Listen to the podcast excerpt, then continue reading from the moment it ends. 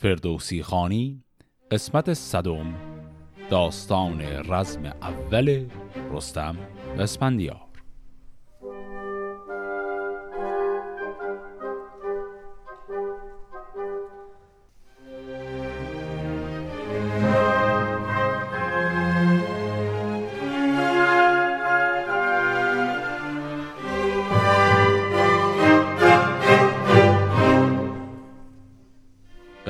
قبل اونجایی به پایان رسید که رستم و اسپندیار هرچه می‌خواستند به هم دیگه گفتند هیچ چاره غیر از نبرد براشون باقی نموند.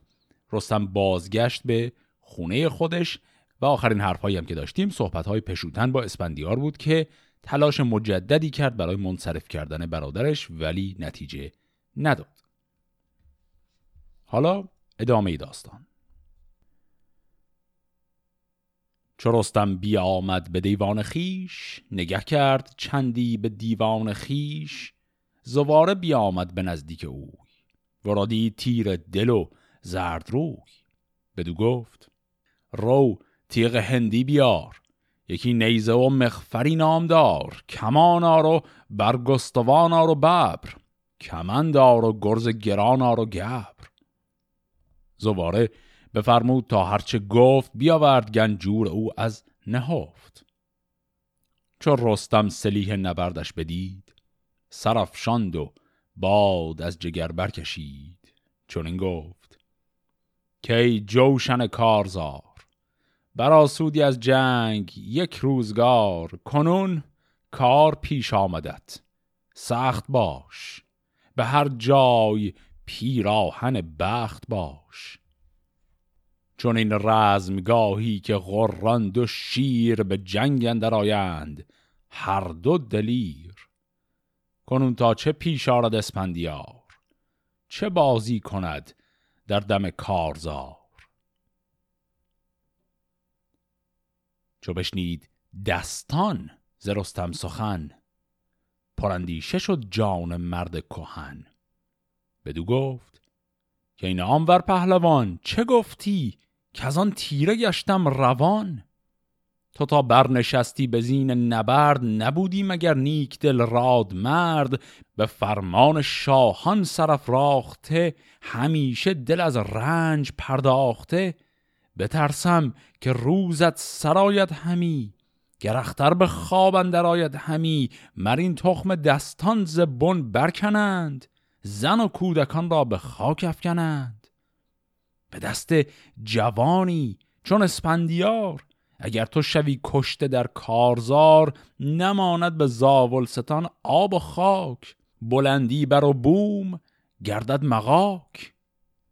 و ریدون که او را رسد زین گزند نباشد تو را نیز نام بلند. همی هر کسی داستان ها زنند برآورد نام تو را بشکنند. که او شهریاری از ایران بکشت. نبرد سواری ز شیران بکشت.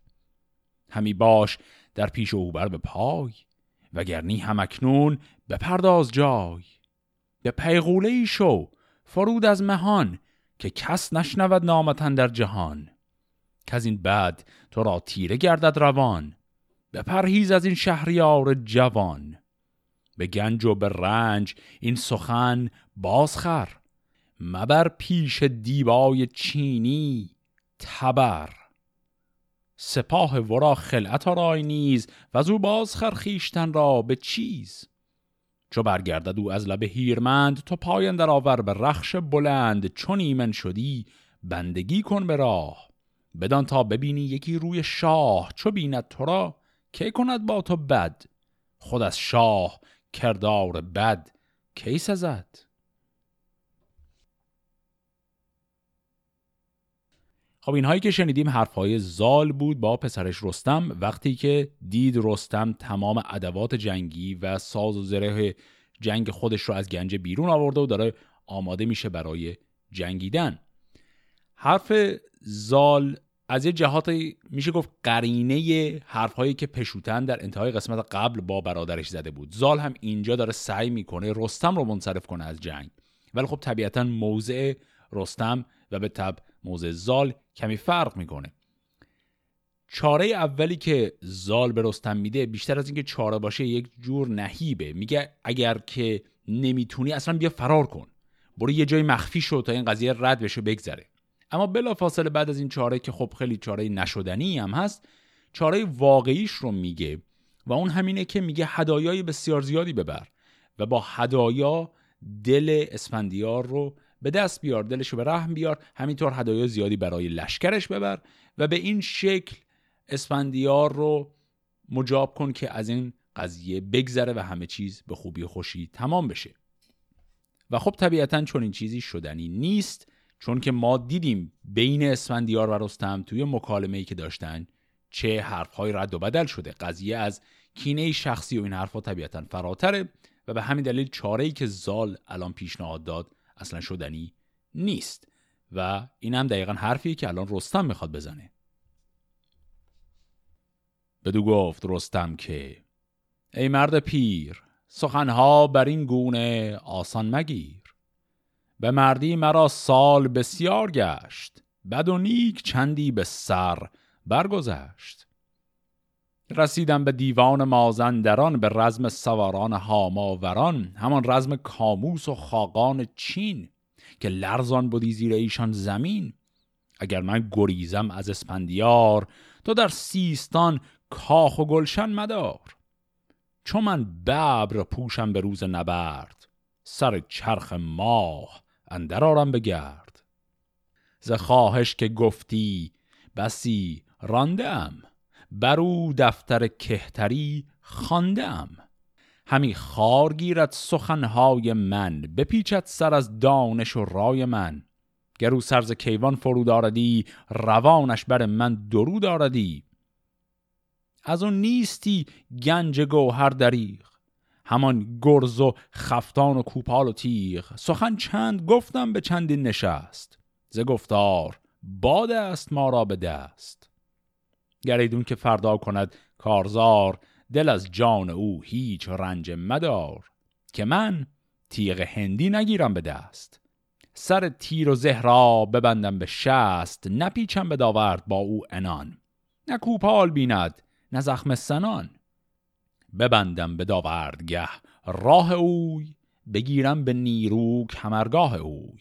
ز کوه به داغوش بردارمش به شاهی ز گشتاس بگذارمش بیارم نشانمش بر تخت ناز از آن پس گشایم در گنج باز. چون مهمان من بوده باشد سه روز چهارم چون از چرخ گیتی فروز بیاندازدن چادر لاژورد. پدید آید از جام یاقوت زرد سبک باز با او ببندم کمر. و زیدر نهم سوی گشتاسب سر. نشانمش بر نام بر تخت آج نهم بر سرش بر دلفروز تاج. ببندم کمر پیش او بندوار نجویم جدایی از اسپندیار. تو دانی که من پیش تخت قباد چه کردم به مردی؟ تو داری به یاد. خب پاسخ رستم رو که شنیدیم بخش اول پاسخش مروری بود بر صحبت که قبلا کرده بودم و صرفا داره به پدرش یادآوری می‌کنه که چان زنی ها رو کردم قبلا و اصلا جواب نداده. بعد از اون ولی گفت که نگران نباش این جنگ قرار نیست کشته ای داشته باشه. و دلیلش رو هم گفت گفت من حاضر نیستم با شمشیر برم به سمتش بلکه میرم به قصد اینکه اسیرش کنم. میرم و اسیرش می‌کنم و بقیه چیزهایی که شنیدیم مروری بود باز بر حرفهایی که یک بار هم قبلا به خود اسپندیار گفته بود. گفت میرم اسیرش می‌کنم بعد اینجا میارمش با عز و احترام ازش پذیرایی می‌کنیم. چند روز که مهمان ما بود بعدم ورش میداریم میبریمش پیش گشتاس و اونجا تاجگذاریش رو انجام میده و من هم در مقام نوکر و چاکر در خدمتش خواهم بود. پس رستم داره به قصد اینکه اصلا زخمی به اسپندیار وارد نکنه و فقط او رو اسیر کنه به این نبرد میره. اما از اون طرف زال نظرش یه مقداری متفاوته. بخندید از گفته او زال زر. زمانی به جنباند از اندیشه سر. بدو گفت زال ای پسر این سخان مگویو. جدا کن سرش رازبان که دیوانگان این سخن بشنوند بدین خام گفتار تو نگروند. قبادی به جایی نشست دو جم نه تخت و کلاه و نه گنج درم. تو با شاه ایران برابر مکن. سپهدار با رای و گنج کهان چون اسپندیاری که بغپور چین نویسد همین نام او بر نگین. تو گویی که از کوه بردارمش به بربر سوی خان زال آرمش. نگوید چون این مردم سال خرد. به گرد در ناسپاسی مگرد. خب اینجا زال داره چی میگه؟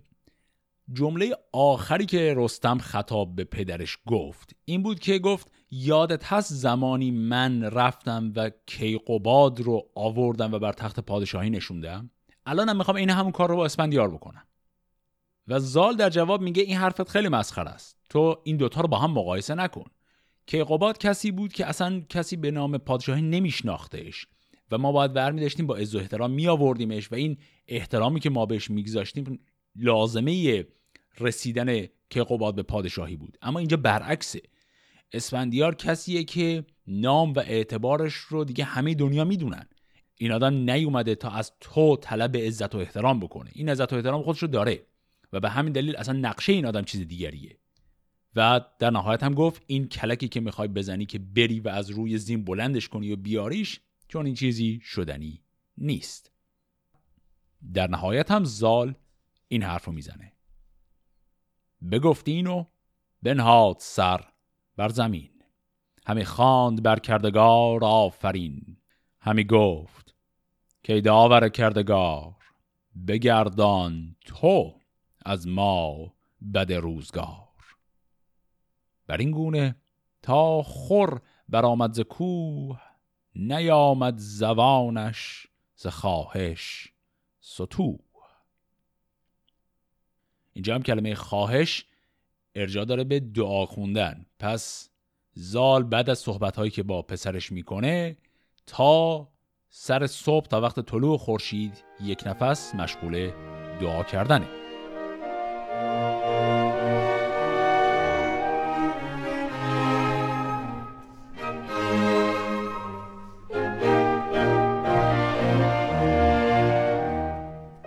چو شد روز رستم بپوشید گبر نگهبان تن کرد بر گبر ببر.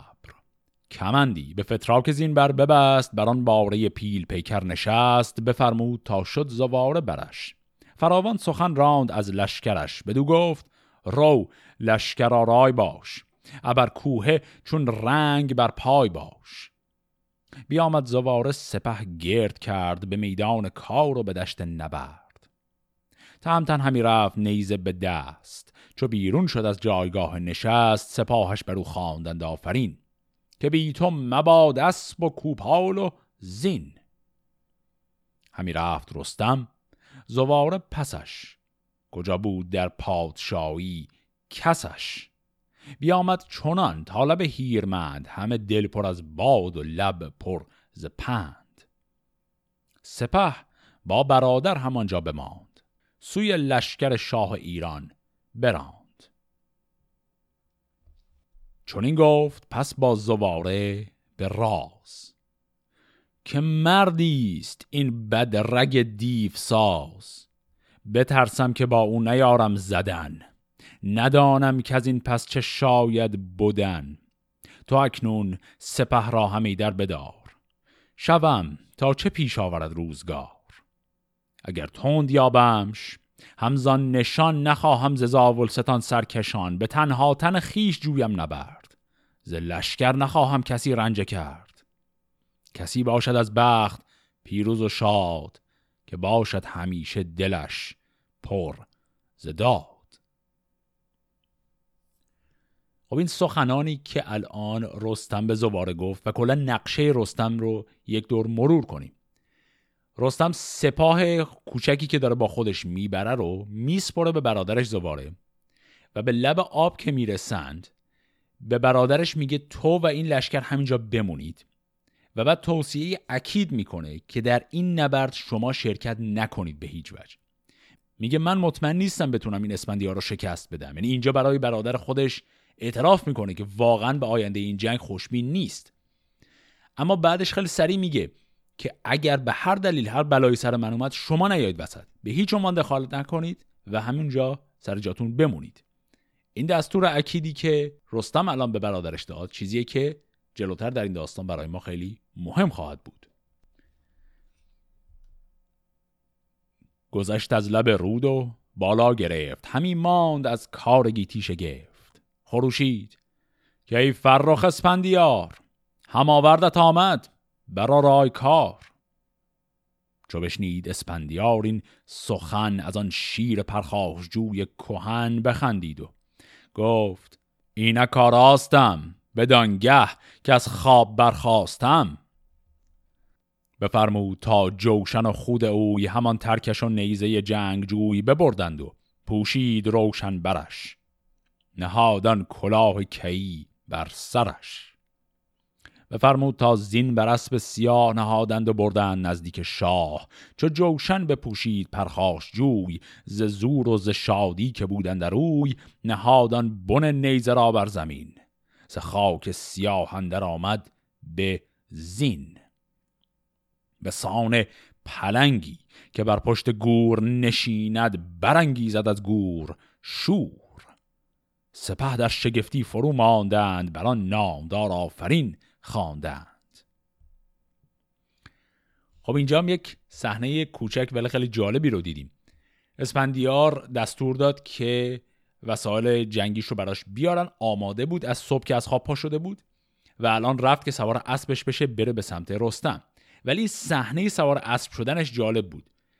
این خب یک جوشن خیلی سنگین اینها میپوشند و طبیعی که میشه حد زد به خاطر لباس سنگینی که این پهلوان ها میپوشن معمولا نیاز دارن به کمک برای سوار اسب شدن یا به هر حال شکلی که مجبورن سوار اسب بشن شکل خیلی سریعی نیست. احتمالا خیلی آروم مجبورن روی اسب بنشینن.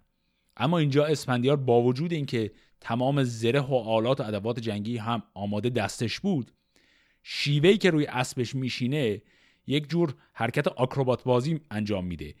نیزه خودش رو کف نیزه خودش رو می‌زنه به زمین و این نیزه رو درست مثل ورزشکاری که پرش با نیزه می‌کنه با فشار دادن نیزه روی زمین میپره روی اسب خودش و انقدر ناگهانی این کار انجام میده که خود اون اسب هم یک تکانی می‌خوره به خاطر پریدن اسفندیار روش. و بعد به واسطه همین تمام سپاهیان یه لحظه در شگفتی میمونن که این چجوری تونست همچین کاری بکنه.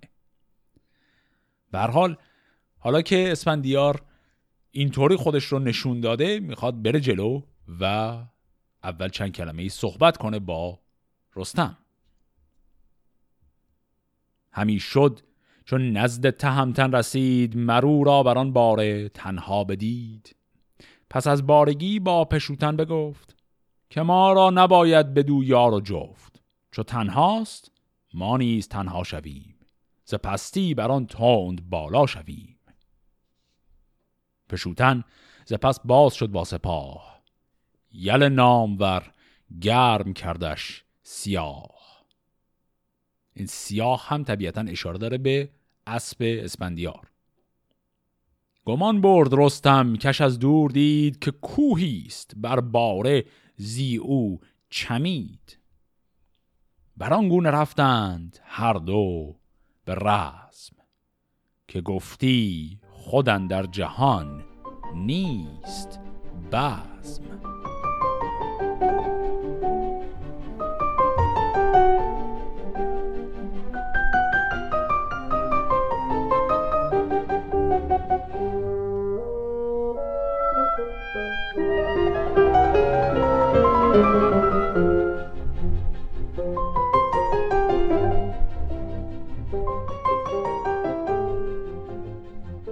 چون نزدیک گشتند پیر و جوان دو شیر سرفراز دو پهلوان.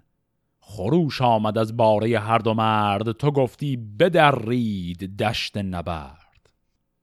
چون این گفت رستم به داواز سخت که ای شاه شادان دل نیک بخت از این گونه مستیز و بد را مکوش. سوی مردمی یاز و بازار هوش. اگر جنگ خواهی و خون ریختن بر این گونه سختی براویختن بگو تا سوار آورم زاولی که باشند با خنجر کاولی. تو ایرانیان را بفرمای نیز که تا گوهر آید پدید از پشیز. بر این رزم گهشان به جنگ آوریم خودی در زمانی درنگ آوریم.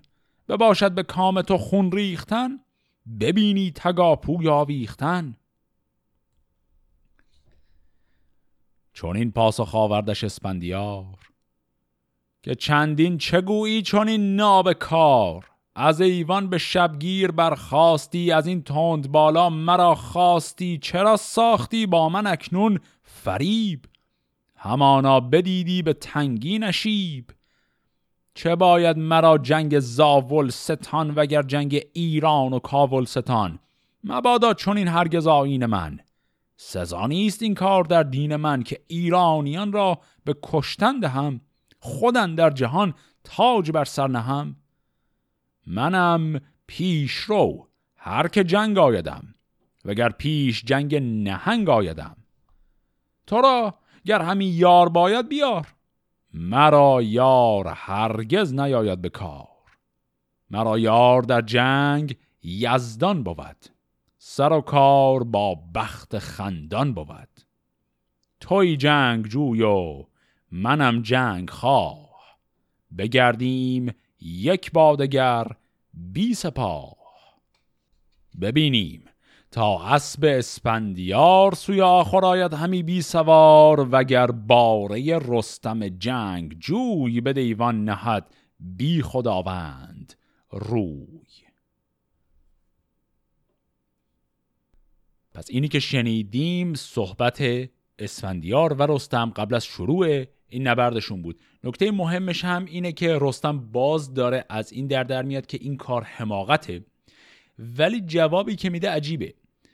میگه اگر تو واقعا انقدر اصرار داری حتما خون ریختن و جنگ ببینی خب اصلا بیا بیا این لشکرهایی که داریم رو به جنگ همدیگه بیاریم ببینیم چی میشه. و اسپندیار هم جوابی رو میده که میشه حد زد. میگه من اصلا اینجا نیومدم به قصد جنگ و برای چی اصلا بخوام جان سربازان خودم رو این وسط فدا کنم؟ من اینجا به قصد یک کار واضح فقط اومدم. اونم گرفتن توه. جنگ و اینها اصلا بحث ما نیست. نهادند پیمان دو جنگی که کس نباشد بر جنگ فریاد رس. به نیزه فراوان برآویختند. همی خون ز جوشن فرو ریختند چون این تا سنانها به هم برشکست. به شمشیر بردند ناچار دست. به داورد گردن برافراختند چپ و راست هر دو همی تاختند. زنی روی اسپان و زخم سران شکسته شدن تیغهای گران.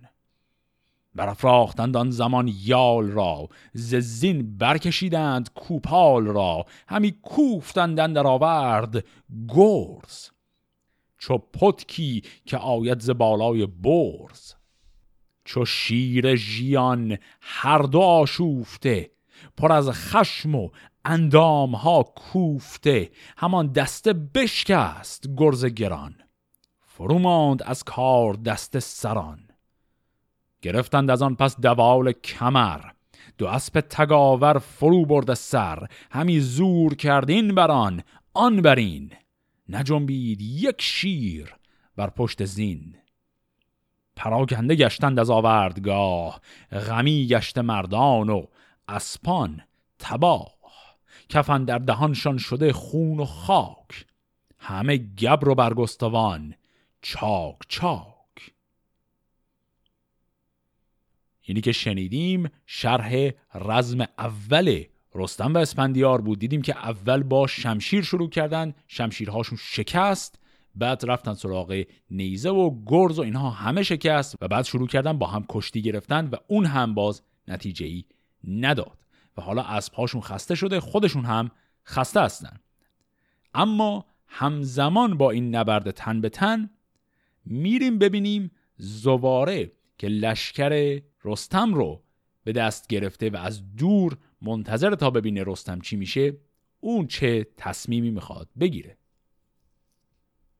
بدانگه که رزم یلان شد دراز همی دیر شد رستم زالباز. زواره بیاورد از آن سو سپاه یکی لشکری داغ دلکی نخواه به دیرانیان گفت رستم کجاست؟ بدین روز خاموش نشستن چراست؟ شما سوی رستم به جنگ آمدید. خرامان به جنگ نهنگ آمدید. همی دست رستم بخواهید بست. بر این رزم گهبر نشاید نشست. اینجا هم اگر که برای شما ممکنه سوال پیش اومده باشه که زواره خطاب به ایرانیان داره حرف می‌زنه این یعنی چی؟ ایرانیان رو اینجا مجاز گرفته از لشکر مرکزی ایران یعنی همون لشکر کوچکی که اسفندیار با خودش آورده. و این به این معنی نیست که زواره خودش ایرانی نیست. تو این داستانهای شاهنامه تا حالا بسیار زیاد دیدیم که کلمه ایران رو گاهی ارجا میده به کل قلم روی ایران که مناطق مثل سیستان هم شاملش میشه اما گاهی منظورش فقط اون نظام پادشاهی مرکزیه که در اون صورت الان داریم زواره رو در مقابل اونها می‌بینیم و به همین دلیل هست که زواره خطاب به لشکر حریف یعنی همون لشکر اسفندیار از کلمه ایرانی استفاده می‌کنه. زواره به دشنام لب برگشاد همی کرد گفتار ناخوب یاد. برا شفت از آن پور اسفندیار. سواری بود اسپفکن و نامدار جوانی که نوشازرش بود نام. سرفراز و جنگاور و شادکام. برا شفت با سگزیان نامدار زبان را به دشنام بکشاد خار چون این گفت با ما گو برمنش به فرمان شاهان کند پرورش. نفرمود ما را یل اسپندیار چون این با سگان ساختن کارزار. که پیچد سر از رای و فرمان اوی که یارد گذشتن ز پیمان اوی. اگر جنگ بر نادرستی کنید به کارندرون پیش دستی کنید ببینید پیکار جنگ آوران به تیغ و سنان و به گرز گران. پس می‌بینیم که یکی از پسران اسفندیار به نام نوشازر اگر خاطرتون باشه اون جایی که اسفندیار به دست پدرش اسیر شده بود اسم سه تا پسرش اومد. من اون موقع گفتم که غیر از بهمن اون دو تا پسر دیگه خیلی زیاد نقش تو داستان ندارن. الان حالا یک نقش مختصری دارن. پس نوشازر پسر دیگر اسفندیار اینجا رو می‌کنه و جواب زواره رو میده. زواره با حالت دشنامالود و توهینآمیزی خطاب کرده بود لشکر ایران رو. و الان نوشازر داره عین همون رو جواب میده. و حرفی هم که می‌زنه واضحه. این که گفته بود ما دستور نداریم از اسفندیار که وارد این جنگ و مخمسه بشیم. به ما گفته شده کاری نکنید. و بعد هم دیدیم که با لفظ توهینآمیزی سیستانی ها یعنی همون زباره و خاندانش رو خطاب کرد. و این باعث میشه اون اتفاقی که نباید بیفته بیفته. لشکر دو طرف قرار بود در این جنگ مداخله ای نکنن. اما اول با رجزخانی و توهین کردن به همدیگه شروع کردن و ناگهان افسار قضیه از دستشون در میره. زواره بفرمود کندر نهید سران راز خون بر سر افسر نهید. زواره بیامد به پیش سپاه ده ده برآمد از آوردگاه. بکشتند از ایرانیان بیشمار. چون نوشازران دید برساخت کار سمند سرفراز را برنشست بیامد یکی تیغ هندی به دست. یکی نام ور بود الواد نام سرفراز و اسپفکن و شادکام کجا نیزه رستم او داشتی؟ پس پشت او هیچ نگذاشتی. چون از دور نوشازر او را بدید بزد دست و تیغ از میان برکشید. یکی تیغ زد بر سر و گردنش به دو نیم شد پیل پیکرتنش زواره برانگیخت اسب نبرد. به تندی به نوشازر آواز کرد که او را فکندی کنون پایدار چون الواد را من نخوانم سوار. زواره یکی نیزه زد بر برش. به خاک اندر آمد همانگه سرش. چون نوشازر نامور کشته شد سپه را همه روز برگشته شد. برادرش گریان و دل پرز جوش جوانی که بود نام او مهرنوش. غمی شد دل مرد شمشیر زن برانگیخت آن پیل تن برفت از میان سپه پیش صف. ز درد جگر بر لب آورده کف. و آن سو فرامرز چون پیل مست بیامد یکی تیغ هندی به دست براویخت با نامور مهرنوش. دو روی ز لشکر برآمد خروش. گرامید و پرخاش جوی جوان یکی شاهزاده دگر پهلوان. چو شیران جنگی برا شوفتند همی بر سر یک دگر کوفتند. در آوردگه تیز شد مهرنوش نبودش همی با فرامرز توش. یکی تیغ بگذارد کورا زند. سر نامدارش به خاک افکند. بزد تیغ بر گردن اسب خیش سر باد پاینده افکند پیش. فرامرز کردش پیاده تباه. ز خون لعل شد خاک آوردگاه.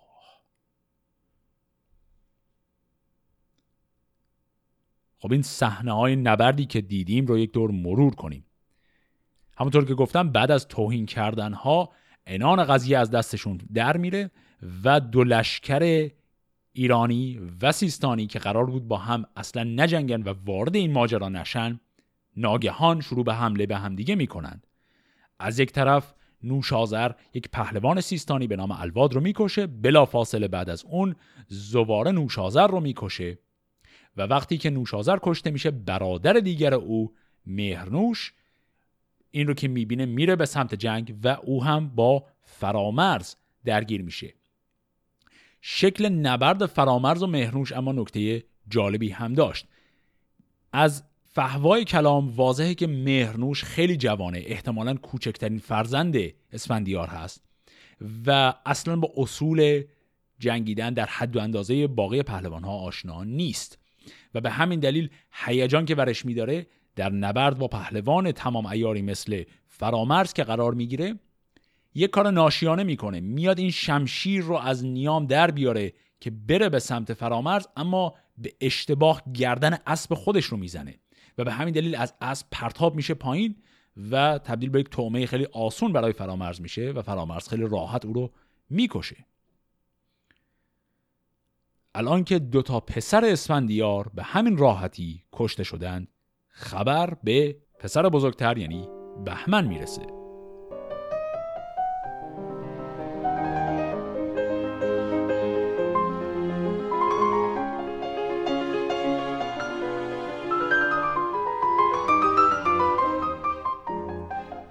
چو بهمن برادرش را کشته دید. زمین زیر او چون گل آغشته دید. بیامد به نزدیک اسفندیار به جایی که بود آتش کارزار. بدو گفت که ای نر شیر ژیان سپاهی به جنگ آمد از سگزیان. دو پور تو نوش آزر و مهرنوش به زاری به سگزی سپردند هوش. تو اندر نبردی و ما پرز درد. جوانان کیزادگان زیر گرد. در این تخم از ننگ تا جاودان بماند ز کردار نابخردان. دل مرد بیدار پر شد ز خشم پر از تاب مغز و پر از آب چشم. به رستم چنین گفت که ای بد نشان چنین بود پیمان گردن کشان تو گفتی که لشکر نیارم به جنگ. تو را نیست آرایش ناموننگ نداری ز من شرم و از کردگار. نترسی که پرسند روز شمار. ندانی که مردان پیمان شکن ستوده نباشد به هر انجمن. دو سگزی دو پور مرا کشتند. و از آن خیرگی هم نبرگشتند. چو بشنید رستم غمی گشت سخت. بلرزید بر سان شاخ درخت. به جان و سر شاه سوگند خرد به خورشید و شمشیر و دشت نبرد. که من جنگ هرگز نفرمودم کسی کین چنین کرد نستودم. ببندم دو دست برادر کنون که او بود اندر بدی رهنمون. فرامرز را نیز بسته دو دست بیارم بر شاه یزدان پرست. به کین گران مایگانشان بکش. مشوران بدین کار بیهود گش. چون این گفت با رستم اسپندیار که بر کین تاووس نر خون مار بریزیم ناخوب و ناخش بود نه آین شاهان سرکش بود. تو ای بد نشان چاره خیش ساز که آمد زمانت به تنگی فراز. بر رخش با هر دو رانت به تیر برآمیزم اکنون چو با آب شیر. بدان تا خود از بندگان زین سپس نجویند کین با خداوند کس. وگر زندمانی ببندمت چنگ به نزدیک شاهد برم بیدرنگ. بدو گفت رستم که از این گفتگوی چه باشد؟ مگر کم شود آبروی؟ به یزدان پناه و به یزدان گرای که اوی است بر نیک و بد رهنمای.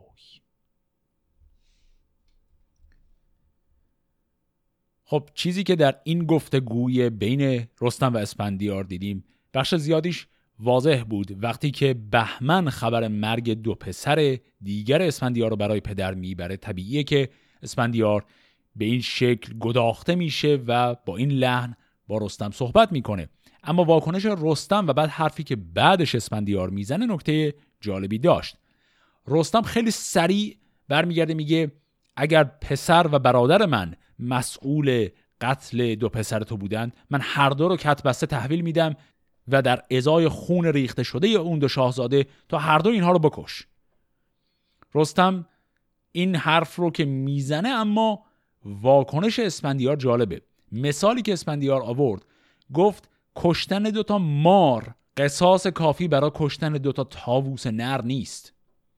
این ادامه همون شکل فکر کردن و شکل حرف زدنی که قبلا هم داشتیم از اسپندیار وقتی که اصل و نسب خودش رو در قسمت قبل دیدیم یادآوری کرد. اونجا هم بارها به این قضیه اذعان می‌کرد که اصل و نسب ما پادشاهانه و اصل و نسب شما نوکران و بندگان پادشاه. و الان هم ادامه همون منطق رو داره پیش می‌کشه و میگه تو شاهزاده که کشتی به فرض هم من برادر و پسرت رو بکشم. اینا اصلا آدمی نیستن در قیاس با این دو شاهزاده کشته شده. و دیدیم که تأثیری که خبر مردن پسران اسفندیار برای او گذاشت این بود که اینجا برای اولین بار حرف از کشتن رستم هم زد. تا حالا هرچی بحث بود این بود که می‌گفت من تو رو اسیر می‌کنم و می‌برم و خواسته پادشاه رو عملی می‌کنیم. اینجا برای اولین بار حرف از این زد که من تو رو می‌کشم یا اسیرت می‌کنم. هر کدوم از این دو گزینه که پیش اومد براش مساویه. کمان برگرفتند و تیر خدنگ ببردند از روی خورشید رنگ. ز پیکان همی آتش افروختند به بربر زره را همی دوختند. دل شاه ایران بدان تنگ شد بروها و چهرش پراژنگ شد. چون دست بردی به سوی کمان نرستی کس از تیر او بیگمان. به رنگ تبرخون شدی این جهان. شدی آفتاب از نهیبش نهان. یکی چرخ را برکشید از شگاع تا گفتی که خورشید شد در شراع. این کلمه شگاع یعنی همون ترکش یا تیردان و شراع هم یعنی خیمه یا چادر. به تیری که پیکانش الماس بود زره پیش او همچو قرتاس بود. چون او از کمان تیز بکشاد شست تن رستم و رخش جنگی بخست. همی تاخت برگردش اسپندیار نیامد بر او تیر رستم به کار. تن رخش از آن تیرها گشت سوست نبود باره و مرد جنگی درست. فرود آمد از رخش رستم چو باد سر نام ور سوی بالا نهاد. همان رخش رخشان سوی خانه شد. چون این با خداوند بیگانه شد. به بالا ز رستم همی رفت خون. بشد سست و لرزان که بیستون. پس دیدیم که برای اولین بار در کل این کتاب شاهنامه رخش اسب رستم به قدری زخمی شده از تیرهایی که الان اسفندیار پرتاب کرده که اصلا توان حمل رستم رو دیگه نداره. رستم مجبور میشه از اسبش پیاده بشه و اسبش رو هی کنه برگرده به سمت خانه. پس برای اولین بار اینجا اسب رستم رسما دیگه کم آورد. بخندید چون دیدش اسپندیار بدو گفت که رستم نامدار چرا کم شدن نیروی پیل مست؟ ز پیکان چرا کوه آهن بخست؟ کجا رفت آن مردی و گرز تو به رزمن در اون فره و برز تو؟ گریزان به بالا چرا بر شدی؟ چون آواز شیر ژیان بشنودی؟ تو آنی که دیو از تو گریان شدی دد از تف تیغ تو بریان شدی؟ چرا پیل جنگی چو روباه گشت؟ ز رزمش چونین دست کوتاه گشت. زواره پی رخش ناگه بدید که از آن رود با خستگی در کشید سیه شد جهان پیش چشمش به رنگ. خروشان همی تاخت تا جای جنگ. تن مرد جنگی چنان خسته دید همه خستگی هاش نابسته دید. بدو گفت خیز اسب من برنشین که پوشد ز بهر تو خفتان کین. پس در این صحنه دیدیم که رستم خودش پیاده فرار کرد. رفت از یک مثل تپه مانندی رفت بالا که دور شه از اسپندیار. اسبش رو هم که هی کرد که برگرده. رخش وقتی برمیگرده زواره رخش تنها بدون رستم رو می‌بینه و توی دلش خالی میشه و بعد سریع میتازه که بره به سمت رستم و رستم رو تک و تنها و زخمی افتاده می‌بینه و خطاب به رستم فقط دو تا جمله میگه. اول اینکه سوار اسب من شو تا برگردیم و دوم اینکه میگه کی توان انتقام تو رو گرفتن رو داره. یعنی حرفش اینه که اگر تو بمیری ما چیکار کنیم؟ و در جواب رستم این رو میگه. بدو گفت رو پیش دستان بگوی که از این دوده سام شد رنگ و بوی. نگه کن که تا چاره کار چیست بر این خستگی ها بر آزار چیست که گر منز پیکار اسپندیار سوی تو سرارم بدین روزگار. چنان دانم ای زال که امروز من ز مادر بزادم بدین انجمن. چو رفتی همه چاره رخش ساز من آیم کنون گر بمانم دراز. پس رستم با این پیغام زواره رو میفرسته بره پیش زال. پیغامش اول این بود که به زال بگو یک دوای دارویی برای من آماده کنه که اگر خودم رو برسونم من رو از مرگ نجات بده. و بعد هم گفت که برو و مراقب رخش هم باش. زواره ز پیش برادر برفت. دو دیده سوی رخش بنهاد و تفت